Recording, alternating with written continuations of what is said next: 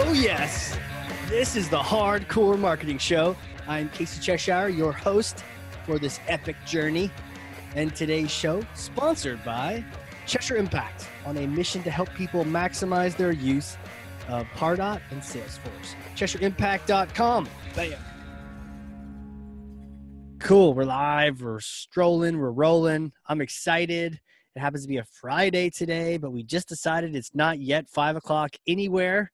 So we will podcast. And then shortly afterward, we will find somewhere that's five o'clock. My guest today, he is awesome.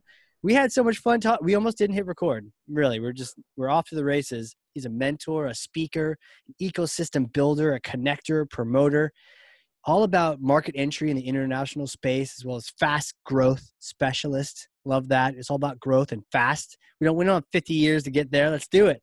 Founder and chief pot stir at Soft Land Partners, also founder and client advocate at Meet. Bill Kenney, welcome to the show, sir. Hey, Casey, how are you? Good, man. I'm doing really good. Like I said, it's Friday, so I'm feeling it, but I'm excited. And to have a conversation like this on a Friday to close it out pretty pretty soon after this, there may be other meetings, but I'm not sure because I'm gonna go see what kind of concoction I can make upstairs. Sounds like a good. That's uh, that's words to live by for sure. Uh, a hundred percent, and uh, and you can uh, you can put my name on it because that's uh, that's where I'm going after this. But but hey, this is exciting. It's our marketing leadership series. We're talking events. We're talking virtual. We're talking.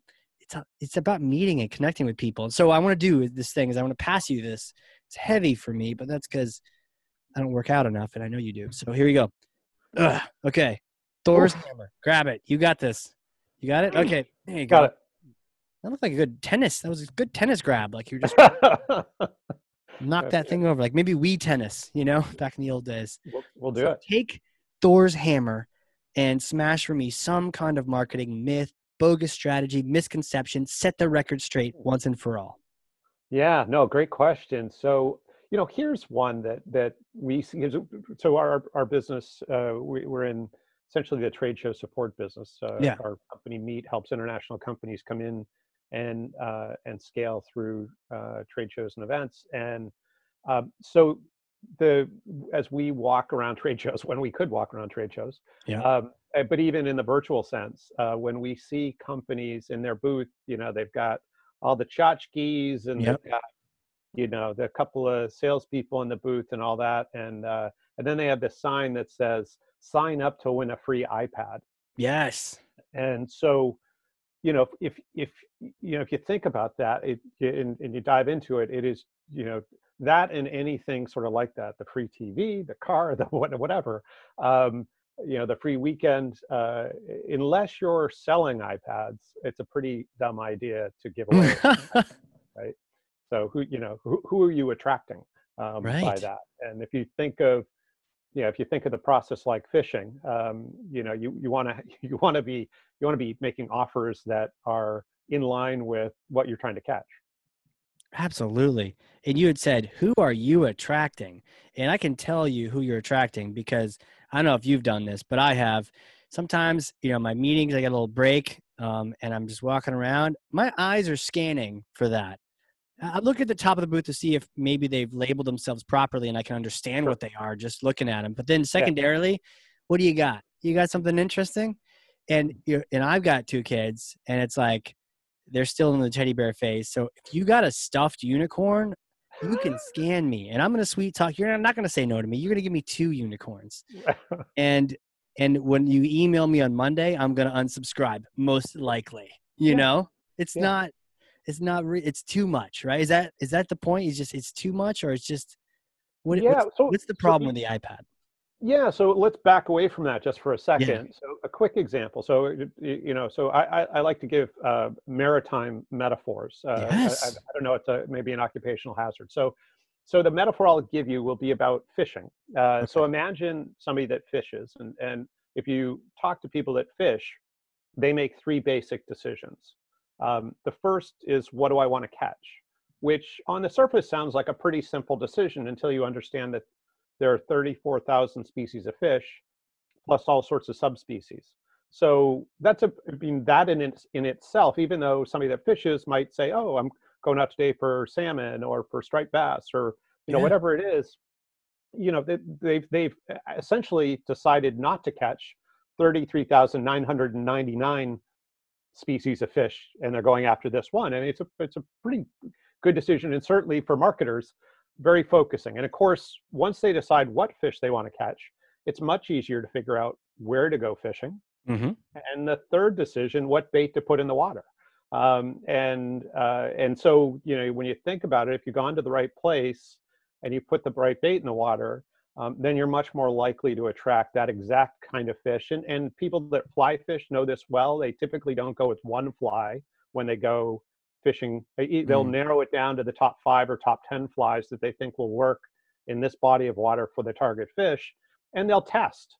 And so, you know, the idea, the notion that our bait is an iPad, um, you know, it, so you know, or or the or the unicorn, uh, it, it, whatever it is, um, it, we're going to attract essentially what we bait for. And so, you want to make sure that your your bait, you know, really lines up with what you're trying to attract. And and where we usually start with that is with with clients is, um, uh, you know, you have to, you know, let's start with your knowledge of your customer you know Okay. that you know that that uh, buyer persona and you know what do you know about the you know what keeps them awake at night and you know and there may be some depending on the type of business there may be some marketplace dynamics that are going on maybe, maybe there's regulatory change um, or maybe there's you know competitive pressure uh, maybe there's technology change whatever it is.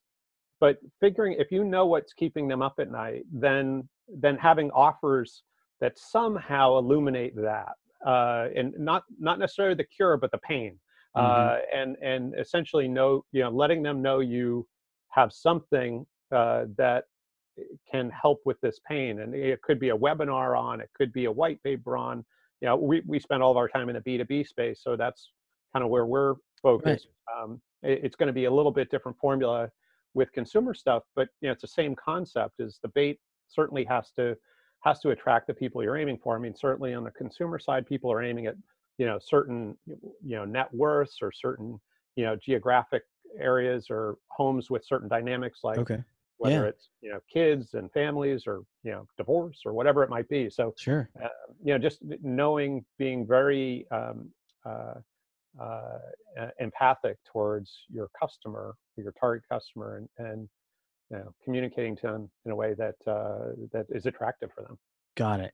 So d- does that rule out the iPad is too generic? Is that like fishing with a worm where pretty much every fish is going to be like, yeah, I'm kind of interested in that. Yeah, well, the iPad. So just just think about it. It doesn't. It's not discriminating at all, unless Right. you're uh, unless you know you- you're essentially getting very well. I mean, I think there are a lot of reasons to think you're getting a below average list of the average attendee. So in other words, these are likely people that don't have iPads. Um, so it's that's tell, already Oh, that's a good point. right. You've already not got an iPad. Yeah, yeah. So, you know, they're they're a few generations behind, maybe, uh, in terms of the folks you're trying to attract. But but also, it's it's not at all helping you. You know, if, if the average attendee at an event is um, is good for you, then that's fine. But I guess I Mm. haven't met the customer yet that can tell me the you know, sort of the average attendee is good. I mean, if you think of what a prospect is, it's you know, prospect is a a very discrete um, individual. You know, it's, they they have to have they have to comply with three characteristics. They have to have a need, they need to have money, and they need to be urgent. Um, if they don't have all three of those, they're not a prospect today. So you know, the idea, and, and that's where I think sales really fails, is that we tend to try to sell to people that that don't fit those, and, Mhm. and that's really what the what you can do. It's on you know, it, it actually has a lot of um, similarities to staffing. People always ask, how do you have such good employees? It's, you know, it, it a lot of it's driven by the recruiting. And I think the same thing is true of, you know, sort of pipeline. If you if Right. you have a good pipeline, you're going to have good customers and and you're going to have a, a a more efficient sales process, one that you know you don't have as long a sales cycle as maybe some of your competitors and and things like that. But eh, it, Yeah. you know, if you're if the sort of intake, the you know, moving people from suspect to prospect is efficient and um, and qualifying, uh, hmm then then you're, you you end up deploying your sales resource, your sales people, and your sales time in a much more efficient way. Yeah, you want to maximize that human time, right? You know, Yeah. I like your the maritime lore. By the way, Marines are amphibious creatures, so we go land, sea, air, whatever.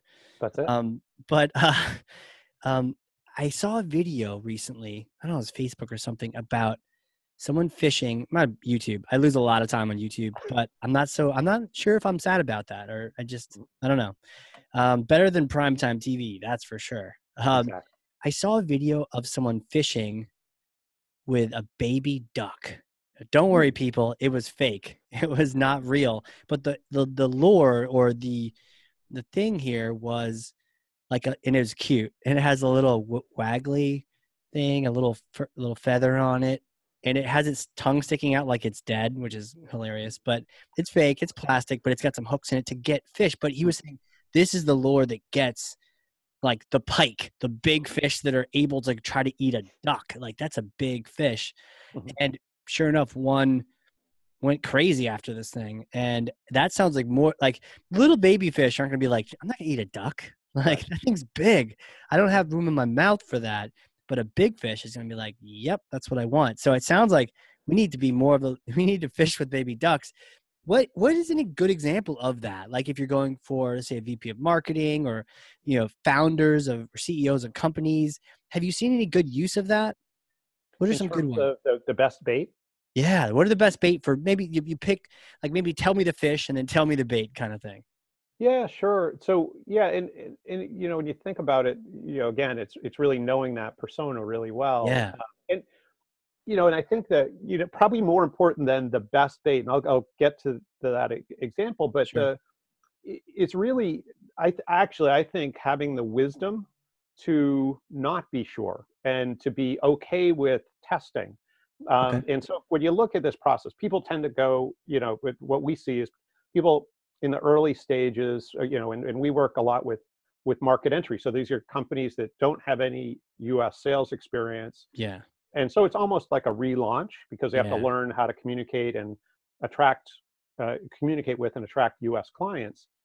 And um, and so we in the first six to twelve months, we're not doing any large shows. We're doing everything we do is you know sort of local and regional. Um, and so and the, there's really a, a few different ideas there. Number one is they can't probably handle large volumes at one time Mhm. both in terms of prospects and and new clients it's just you know they don't have the bandwidth to do that and they need to test the operation as well to make sure everything is right but even more than that is um, when you're doing the you know the large events those are only they're generally they're annual so you get very few data points right you get you know the events in april and we get we had the event in april we'll get we'll get more feedback next april um, Right. and so much better to do events that are local and regional that happen weekly or monthly and and, and that you can have some it's a smaller audience same same buyer personas but a Mhm. smaller audience but much less expensive you can sleep in your own bed at night a lot of efficiency there but every week you can be doing different tests and so like for example we do trade shows very often where um, you know it might be a one day event kind of a tabletop very simple. And in the morning you have um, a, a booth set up in a you know in certain collateral and so on and it's aimed at a specific buyer persona with a certain value proposition and a certain um, and a certain bait Mhm. um, they everybody goes to lunch halfway through the event and we completely switch the booth uh, and we put in you know essentially aiming at the same buyer persona but a different value proposition and a different piece of bait. So i think more of you know more of the the process is is not necessarily which bait you know so what's the magic bait? And i think as somebody that's good at fishing knows the bait is variable and you really have Ah, to yeah, te- yeah. you have to be open to testing and learning. If you you know if you if you know there are going to be a, probably a lot of folks listening to your podcast that are are familiar with inbound marketing Yep. this is essentially inbound marketing in person. It's a, employing a lot of the same things. It's saying you know i don't i don't know. It's having the wisdom to say i'm not 100% sure. I have some hypotheses. Mhm. and it's really about being setting up your your marketing in this in this situation so that it's flexible in a way that you can test and validate test and validate. And um, and really because if you want to scale you know if you think of sort of market entry and you have that first hypothesis of sort of who the customer is and it's probably somewhat of a dirt road and it's curved and it's up and down and you know just it's it's an indirect route to that first Right. customer Yep.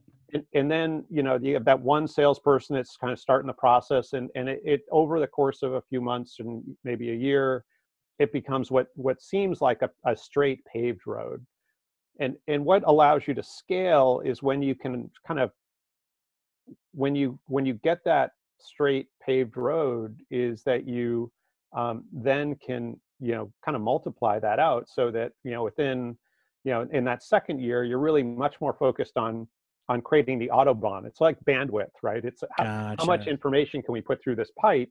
Because that's what creates scaling you you don't want you know it, you know casey's sales system for selling product x and bill's sales system and susan's sales system you want to have a repeatable system that everybody is you know by and large um, utilizing to both identify prospects and then convert them into customers and and if Right. it's if if we're all sort of employing sort of different you know methodologies and and sort of different uh, ways of doing that um, you know i think you you need to individualize but but the core system um, and the eh, you know the core definitions of even i we find companies even uh, you know us mature companies struggle quite often to succinctly articulate who their prospect is i mean Right. I, and, and we tend to see a lot of creep in that uh, you know as, as companies mature is you know it, it just gets very you know sort of anything that swims by we're happy to catch uh, Mhm. as, as opposed to being because it's hard to market to everybody it's really hard to have a, a clear you know value proposition for everybody it's much easier to have a succinct value proposition for you know for specific targets and, It's true. It's yeah true. Now, uh, I mean, it's true, but fisherman to fisherman. ha- I mean, like, have you seen some some lures work well? yeah yeah oh sure absolutely i'm, I'm sorry i didn't answer that question directly. No, no, I know. I, I mean, your answer is the right one. My answer is the no no no little cool. kid asking for ice cream. But I kind of do want to know if there's a So magic fishing spot and uh, a lure Yeah. that you always use. I'll give you some examples. Um, yeah. So, uh, Great. so um, you know, with our uh, a lot of our clients are selling, you know, somewhat technical Okay. um, uh, um, uh, product to enterprise type type clients. So, you know, quite often these are um, you know long sales cycle, um, more sophisticated uh, conceptual type sales. So Mhm. uh, things like uh, you know um, high value webinar topics uh, you know and, and that can be promoted right in the booth you know next you know next week we're having a webinar on x or y and and um, uh, or it could be um, it could be an executive briefing that happens you know that's happening at a cocktail reception one of the evenings of this event or whatever the case uh, might be. Um, but you know the funny thing is is you know you you think of this and you really actually only need the sign and a sign up sheet um, or the scanning tool or whatever you actually don't need to you should you don't need to actually ever run the webinar because the, the bait has served its purpose when people opt in so to you know Hmm. think about the difference in a prospect the way most people uh, sort of go to um, uh, to trade shows is they yeah i think of like uh what is it like a barker uh, somebody who you know, sort of yells out and pulls people from the crowd Yeah. um, and you know they, they and, you may even have a strategy where you have two people standing in the aisle and you're pulling them into your booth Yeah, you, yeah, I've done that. Hey, come Yeah. here. yeah and, and again i- I got something selling, for you. yeah, if you're selling a very if you're selling cable services and you're a you know you're a you know consumer cable services company that might be perfect if everybody is in the geography and they don't yet have your service and all that that's probably great but you know it's a lot that's a lot different prospect when you pull someone in versus them being attracted in and not for the Mm. unicorn or the ipad but being Yep. attracted in for the bait that you're offering and and the kind of the cool thing about doing this at events is when somebody opts in you have the opportunity besides them saying yeah i want to i want to go to that executive briefing or that that specific content that you're offering Mhm. um, and and you get that in, you know their their contact info but you also have the opportunity to, to ask you know hey you know i'm thank you and we're glad that you're signing up for this but what is it in particular that's attracting you to this? Is there something going on in your business that's you know particularly urgent on this topic? And so you can get much more dimension about what's attracting people in. And conversely, right. if it's not interesting for people, you can say, well, what is? We understand this is not a critical issue for you right now. What are the things you are grappling with? And, mm-hmm. and so, you know, it's it's ways to really build your understanding and, and really goes beyond the idea of inbound marketing because inbound marketing quite often is opt-in or, or not. And, and right. the thing that you don't see when you're fishing, you know, I think to the to the demise of the uh, or, or maybe to the benefit of the fisherman or fisherwoman is you don't see the fish that swim by, right? So you only have knowledge of the fish not only that nibbles, but the one that actually gets caught by the by the hook. You don't see all of the fish that aren't attracted to your bait, which is the challenge at trade shows, right? That's if you true. do this, you have to have the discipline to commit to it because you're going to see a lot. The, the idea here is a lot of fish should swim by. If you do this right, you you know if if we're at a trade show with 10,000 people, I only really want to talk to about 100 or maybe it's 200 but it's a, a much smaller subset that have need money and are urgent for whatever it is we're offering and so yeah. you know it might it, it, if you're you know really you know uh, if you're if you got the right thing it might be 1% of the audience. So it's a uh, what uh, 100 people uh, maybe yeah. two maybe three but it's not you know it's it's not you know 5000 of the 10000 yeah exactly. they already might have a solution they don't have the problem. I mean we want those people to continue walking. We you know and, yeah and, we you don't want everyone right? Yeah. Well and the do, more you don't the more, the more non-prospects you have the more it dilutes your time for actually dealing with the people that are you know actually convertible so right what yeah. do you think about the difference between a raffle and a straight up giveaway any differences prefer one or the other, or they just kind of like another lure you could test with your fish? Yeah, I mean, it, you know, yeah, I think that's the wisdom of it is is really being open to testing. I would just say, you know, I you know, we do work with some clients that work a lot with nonprofits and haven't necessarily used the raffle strategy, but that would if you're doing, you know, if you're doing work where you have some nonprofit partners, like for example, a lot of government contractors tend to have uh, nonprofit partners. This is a great way to um, have more access to military leadership. Hmm. Um, hmm. And um, and so a, a, raffle, I think, is an interesting strategy for you know sort of getting people in um, uh, and and engaging with people that you know otherwise may not be able to walk in or or uh, communicate directly.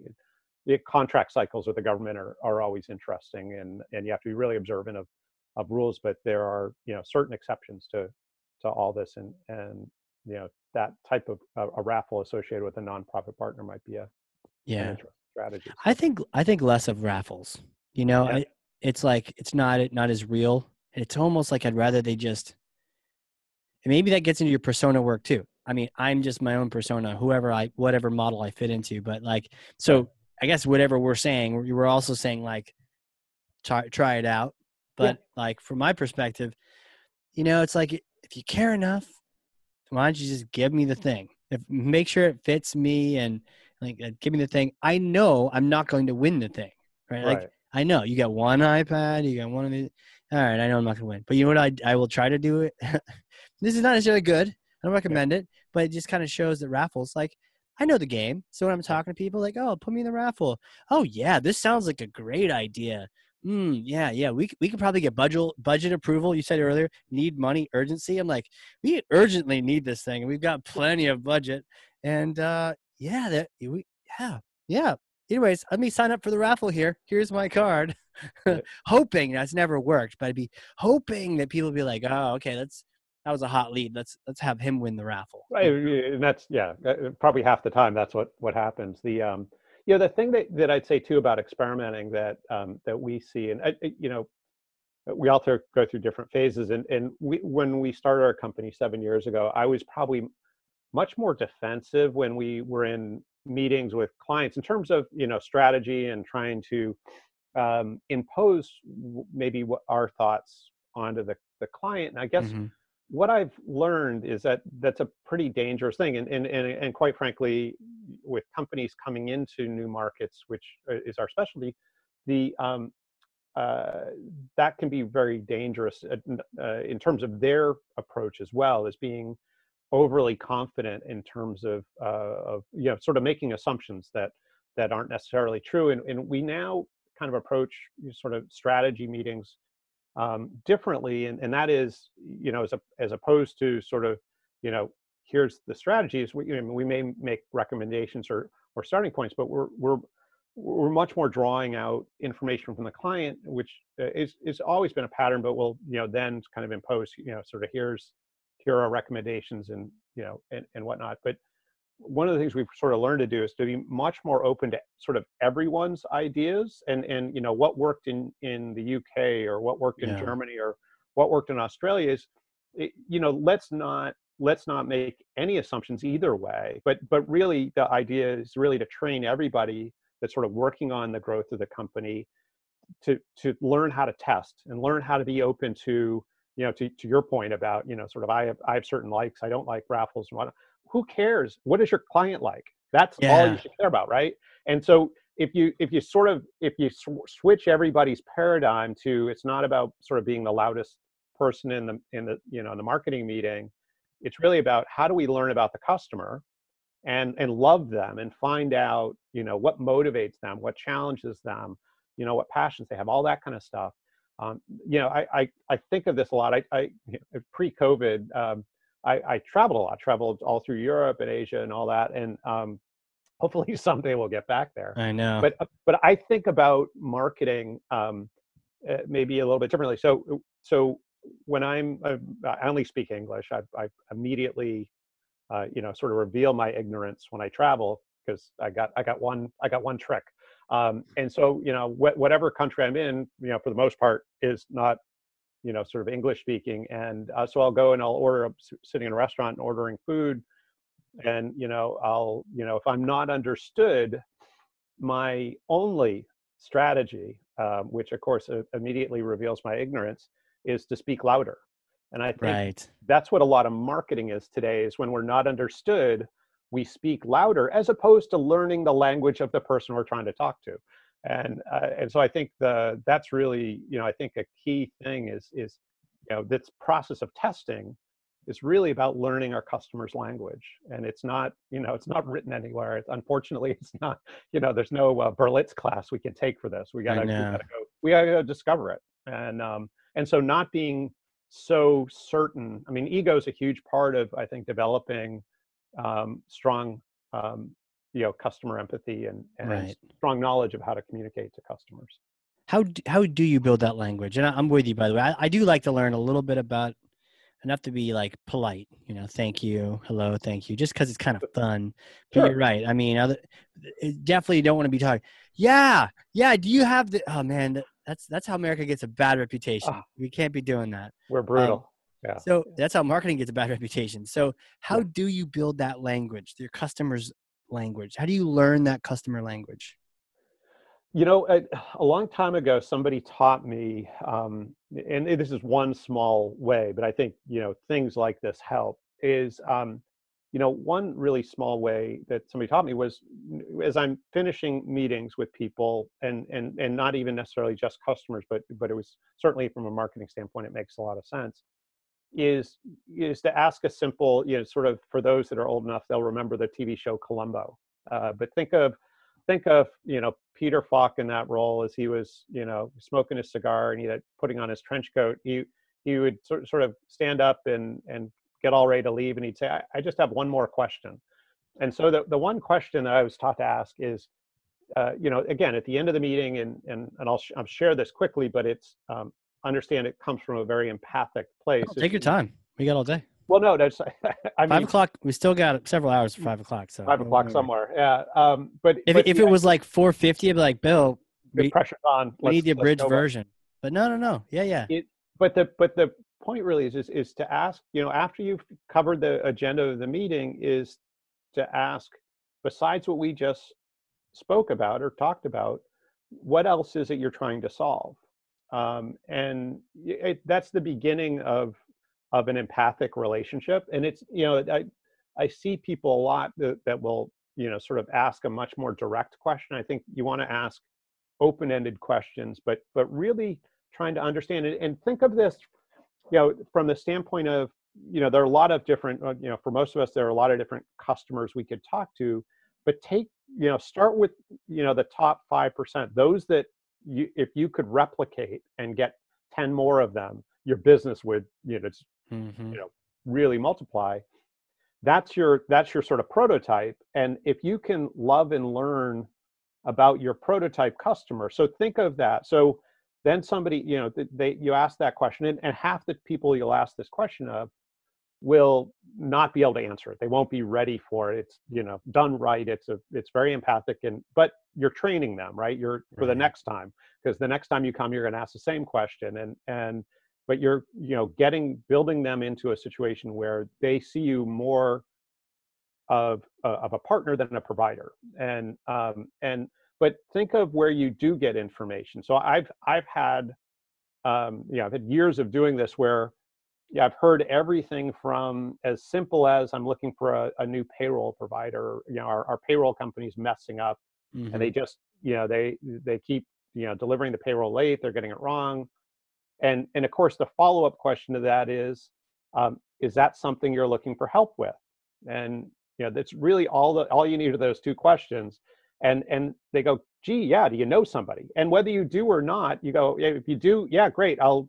let me get you the contact information or I'll, I'll have them call you or whatever is convenient. If you don't that's opportunities to network and to use your network. You know you call your accountant you call other business owners maybe other key customers say hey who do you use for payroll? I've got a client who essentially think of any of these issues like fires that are burning in our on, on our clients and prospects desks. We don't see them. They're invisible. But those are the things that are keeping them from making decisions and they're also the things that are keeping us from building a stronger relationship right. Um, and and when you talk to professionals you ask where do your best referrals come from 95% and I, I speak in front of rooms where 95% of the, the audience will say my best referrals come from current or past clients hmm. so you know if you want to build advocacy you have to build value um, and you have to build dependability reliability all that kind of stuff and and so the you know asking that question sort of opens the door to allow you to both um, build a much better bullpen particularly in the areas that serve your client pro- profile if you will mm-hmm. so besides the things like you know payroll you know you'll hear industry specific things that are kind of unique to their type of business i've also had a totally on the other side I've also had uh, someone say, and, and, and other personal issues like this, but hey, uh, uh, my issue is I'm trying to get one of my children into a military academy, and I need a letter of recommendation from a U.S. senator. In every state, there are only two U.S. senators, right? It's pretty right. pretty easy to narrow down down that list. Yeah. And um, and so again, beautiful opportunities to network and and invest in people and relationships. Um, but but as you kind of peel that back, those clients, you know, you, you we're either on offense or defense with clients. Um, but this, you know, it's very hard to sell against, and and price becomes less of an issue when the value proposition is so crazy high. Um, uh, w- w- when you're embedded with customers like this, and and again, they they're going to do everything from share much more uh, depth about their wants, needs, challenges, and so on when you have that uh, when you have that level of intimacy and that level of trust. Um, uh, yeah, because you're asking about things that don't even relate to you, and there's you're in, all you care about is them, right? It's like and, a signal that says, "I'm not just trying to get your money." Like this is, can be more than a business transaction. Yeah, well, know, and, and be, yeah, yeah, and and again it's a value based relationship as opposed to a, a price based relationship which i think yeah. you know sales today is sort of denigrated to this point of commodity and so mm-hmm. many things are monetized um, that it, you know it, I, I think it's it it certainly becomes a challenge for a lot of companies that uh, you know it's very hard to defend on price it's you sort of it eventually goes to zero i don't know who said it but somebody's said this before that i heard that you know how they found you is how they'll leave you yeah. you know so if they found you on price, that's exactly how they're going to leave you too. That's a good. That's Um, a. I, I hadn't heard that uh, put that way before. That's a brilliant Yeah. way to put it. Yeah, I got to figure out who said it because it's really, it's really smart. Um, I definitely that wasn't me. That was me hearing it. Go, just- I had the same reaction. I was like, "Oh yeah, yeah, So- wow, Yeah, we, we employ R and D, uh, rip off and duplicate. So uh, yeah, exactly." It, so do other countries. well, yeah, China So, um, maybe. What do you what do you see? Because I, I, you're you're wrapped around trade shows and events. What do you see coming around in the future? Are we gonna get back at these trade shows? Can I get back to a happy hour? Yeah, You know, like exactly. what about what, all what are you seeing uh, from the marketplace, and what's your your sense on it too? Yeah, we, we spend a, a lot of time looking at this and certainly talking to industry industry partners. Um, so yeah, I, I- and actually, I think this has probably been a very you know COVID's brutal and, and being quarantined is, is brutal and it's very tough on a lot of a lot of businesses and industries.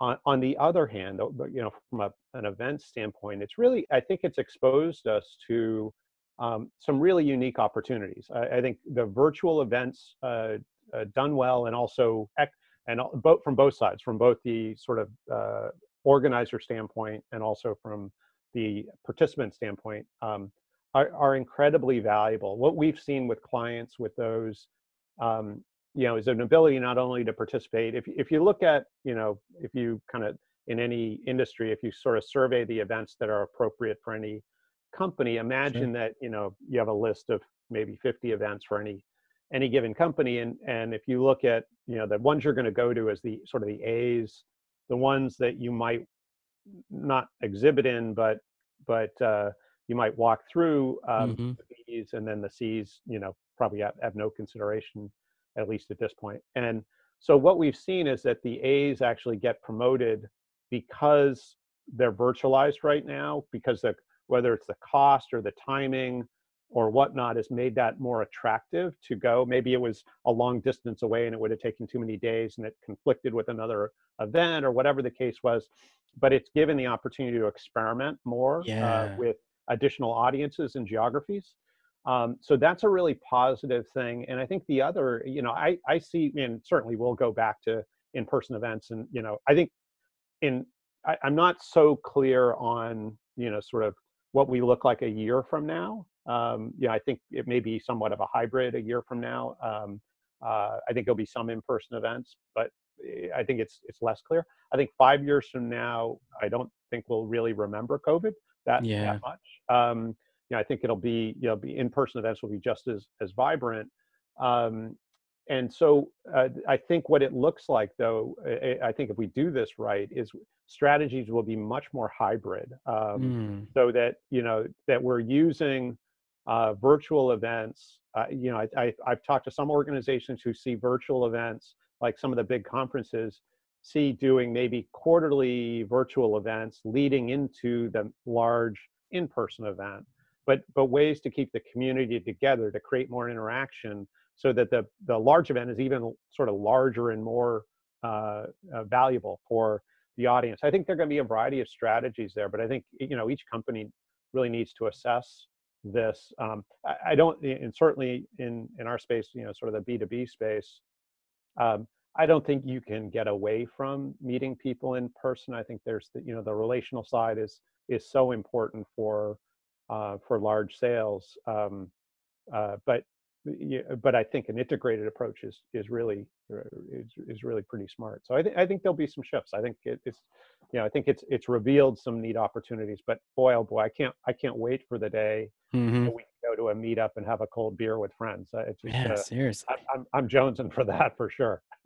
Seriously, it, it is a good point though that the ones that maybe shouldn't have been there, the the C's, Mm. um, people that weren't quite figuring them out, they they may not even come back. Um, Though I don't know, people they know they know the fishing they places they go right. They have their fishing ponds, so they may just sprout back.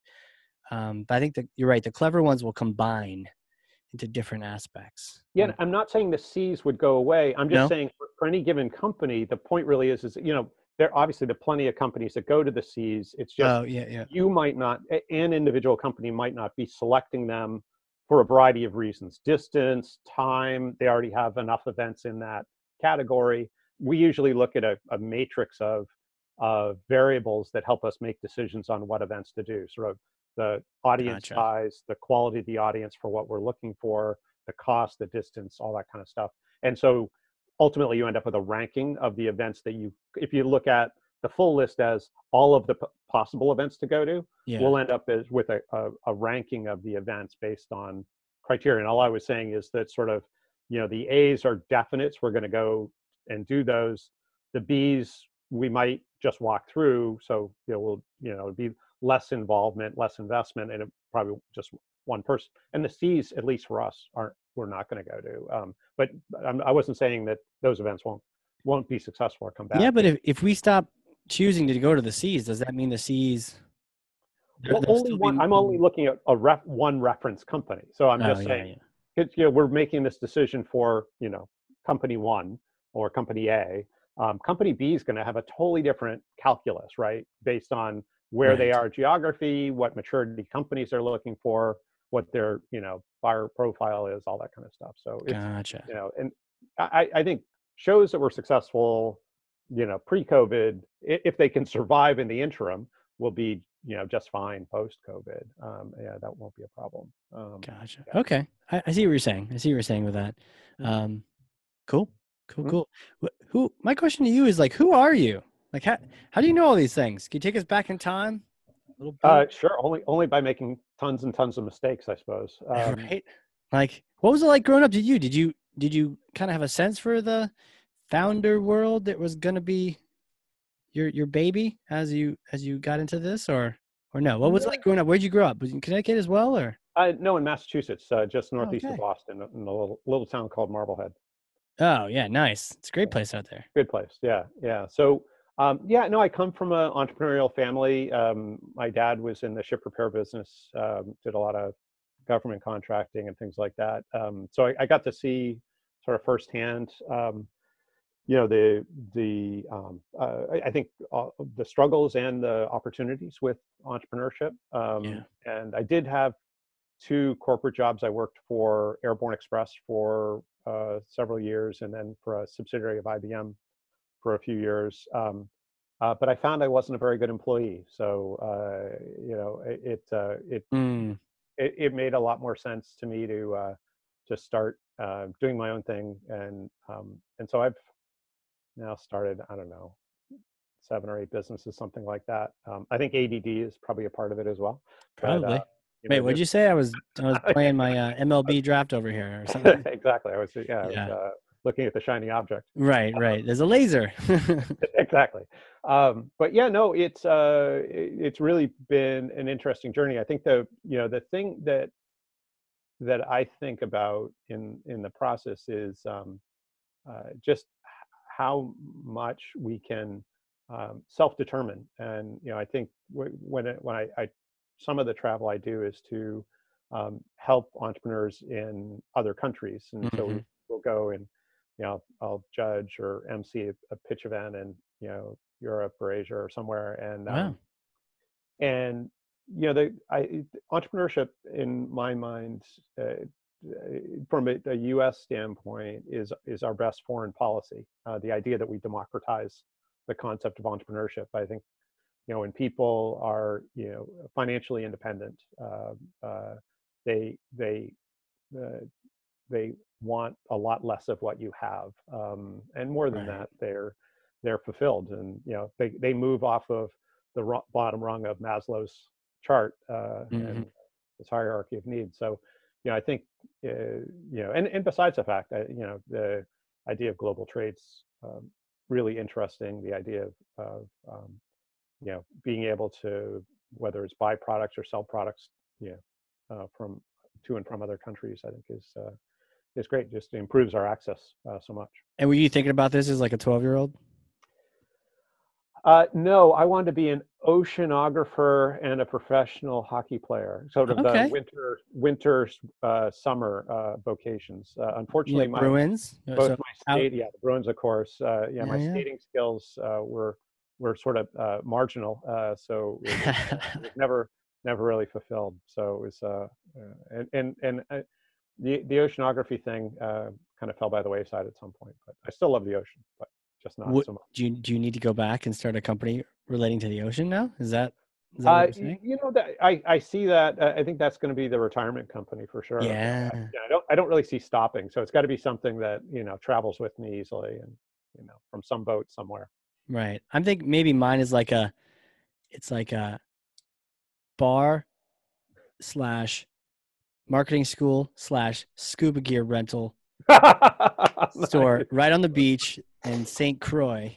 I like this. And, you know, come learn marketing or pour your drink or go snorkeling. I don't care. One Well, of the, sort of like morning. It's a morning. We have a, a little workshop on on marketing, and then the afternoon scuba class or scuba you know, adventure for sure. exactly.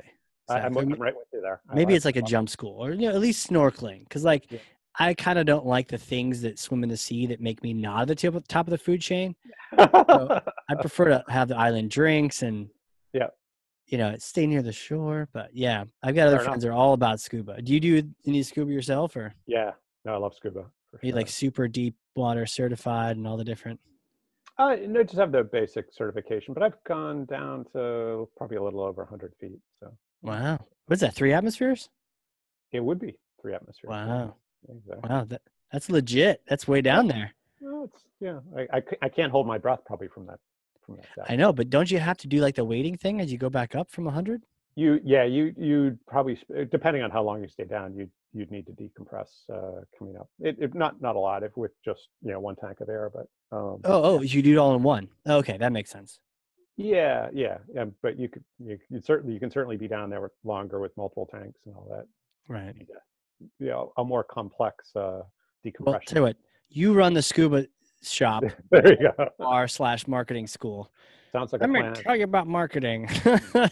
So we, my wife and I, every uh, every couple of years, uh, will charter a boat in a Mm. sailboat in the Caribbean, and wow. you know, take you know friends to maybe two two to Yeah. couples, something like that. And uh, yeah, so we we we you know we'll, we'll arrange it so you know if there are eight of us, let's say, we'll arrange it so six or seven of us scuba dive, and but we make sure that at least one or two don't. And the jobs of the people that don't scuba dive is that they have to have the the hors d'oeuvres and the drinks ready for us when we come up. So that's uh you know we're right right with you. So it's really a we we, grade on creativity and you know well, as long as I can set the budget, I'll, I'll get you know we'll get lobster and or just you know make There that you go. happen. I I can't it. promise how much of the the beverages will be left by the time you come back. uh, No, it- it does sound like a good time. it's well it's it's it's a even even in a a bad day it's still a pretty good place to be so Yeah. Yeah, hundred percent. Mm. Except for the really bad days, then you go back up upland or something. yeah got a hypothetical question for you. If you could go back in time and talk to yourself, and this is Mm. like right after graduating, finish Dartmouth, you get your degree, maybe a couple days later, so you can kind of just get a clear head, you're about to do your, your career. What kind of advice would you give yourself in that situation? that's a good that's a really good question um you know i think the um i you know i would have probably um gone into entrepreneurship earlier i think having work experience is important for entrepreneurship working but but instead of working for a couple of large companies i would have aimed at companies that were probably m- more of what i wanted to create and it- almost approach it like an internship. Yeah. um, I, I think that's a internships are such a valuable tool. Um, and um, yeah i think that would be be one. I think the other would be you know it's something i see quite a bit with with entrepreneurs uh, you know especially where i get to travel a lot and see entrepreneurs in different different places. But i think one of the things that that really um, is challenging for entrepreneurs right now is way the, the the way entrepreneurship is taught. I think we've, we're selling this fallacy in entrepreneurship education, um, and I, I, I kind of look at it, it- You know, today it's sort of bottled in in three. You know, entrepreneurship in three easy steps. Um, and it, you know, whether you're you kind of go to the accelerators or you you go to you know the universities that are teaching it or, or whatnot. Um, but the three steps that I I hear uh, it, it are you know have an idea get funding buy a yacht Oh, And- jeez. in those Yeah. it- but, but it's it's and, and and i i mean I, as a mentor i get this you know sort of question all the time from entrepreneurs and, and that is you know sort of is my idea good and which to me number one as a mentor i would never answer that question because i you know it's sort of like how the heck do, do i know right and Mhm. the only validation that that actually tells you if your idea is good because the idea is you have a business and a business has customers and and so you know my my response is what sales do you have that that right. that's the only evidence of you know sort of product market fit and Yep. and validation so it- so so here's the second sort of thing i would say that i would coach myself on is as opposed to being an idea centered entrepreneurship which I, I think again is what's taught and it's what's sort of driven into you know sort of young entrepreneurs worldwide is this idea of have an idea get funding you know buy a yacht celebrate like mark zuckerberg right and um, Mhm. and instead i would drive myself at least to be a demand centered entrepreneur instead Mm. of worrying about the idea i would i would do one of i suggest one of two paths either finding a customer segment a, a, a type of customer that i want to satisfy and i would love them and learn from them and figure out what's keeping them awake at night and find a solution or solutions to that problem Mhm. that, that they want to buy or i would have um, some problem i want to solve and find the customer for that uh, for that problem not worry about the product that product's the product is really the easy part of the whole process Mhm. finding some finding a problem worth solving is so much harder um, the solutions are I- that solution may already exist uh, um, it's just not applied in this circumstance to this customer but the, the number the number of technologies right now that are sitting on shelves in universities looking for a problem would make you sick. I mean it's we're talking trillions of dollars of technology that is sitting on university shelves and corporate shelves that you know are just sitting dormant looking for a problem and if Right. all we simply did was find the problems that are worth solving and this you know this isn't for you know people that are in on the consumer side that are you know creating things like the next ipad or you know the next level technology this is a, this is you, the formula is different but i think for sort of the traditional entrepreneur um, being demand centered is you know I, I think we still need that steve jobs is you know the 10% of entrepreneurship needs to be idea centered and just dream Yeah. I think the rest of us mere mortals um, who aren't that smart uh, need need to need need to employ simpler rules. And it is, I, I tell you, the failure rate of of entrepreneur idea centered entrepreneurs is is staggering, and the expectation. So think about the idea centered entrepreneur is, you know, they they have this idea, they want to build this new app that you know delivers beer faster or whatever the heck it does. Who, who cares, right? But they have this idea, and the more time they spend on building it, right? The, the, the normal thing is they, you know, they go in their, they have the idea, they go in their basement. Six to twelve months later, they come out of their basement and they go, well, you know, you know, love me, love my idea. That person is much less coachable. They're much less likely to listen to customers. They don't have any gunpowder left to change it. So all they Right. can do is talk louder, right? When they go to sell it, they're just going to talk louder. And that's why we get so many email newsletters because a lot of people are selling shit that nobody cares about. Yeah.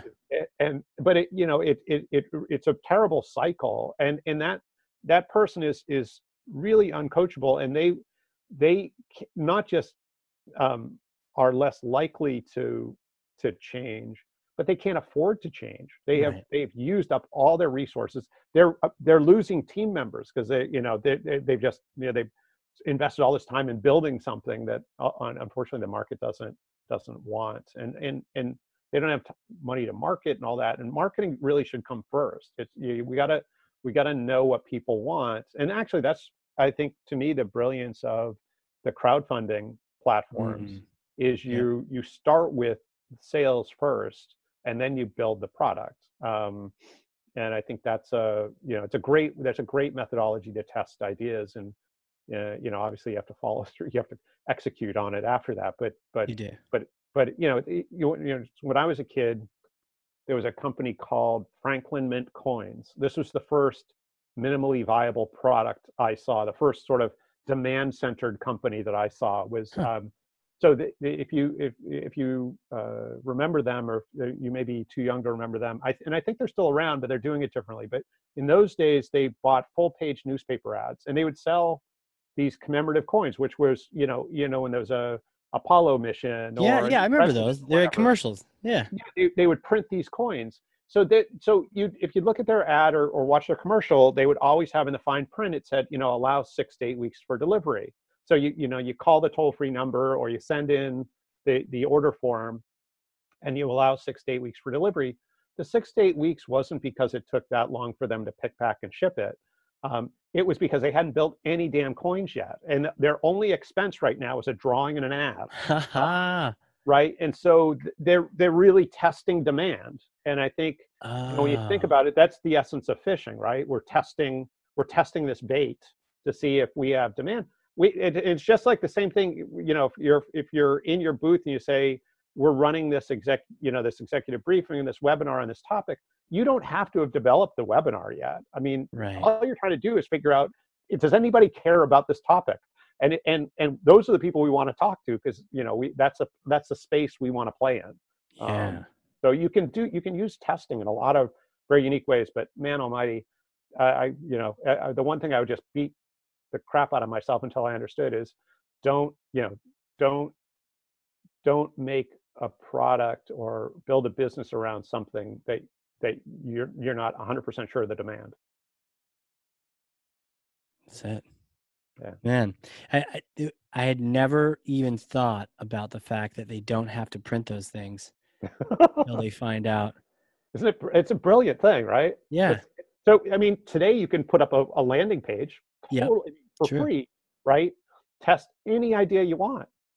You, there's so yeah. low little friction in testing ideas, but you shouldn't stop with that test. Obviously, then right. you know maybe you have pre-sales and then you go and talk to customers. Why did you, you know, what is it you want? Mm. Why did you opt into this?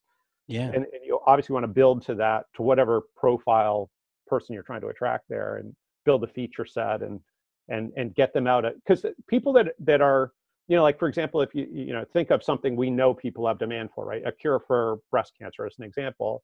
People that have breast cancer, right? The survivability rate is you know reasonably low.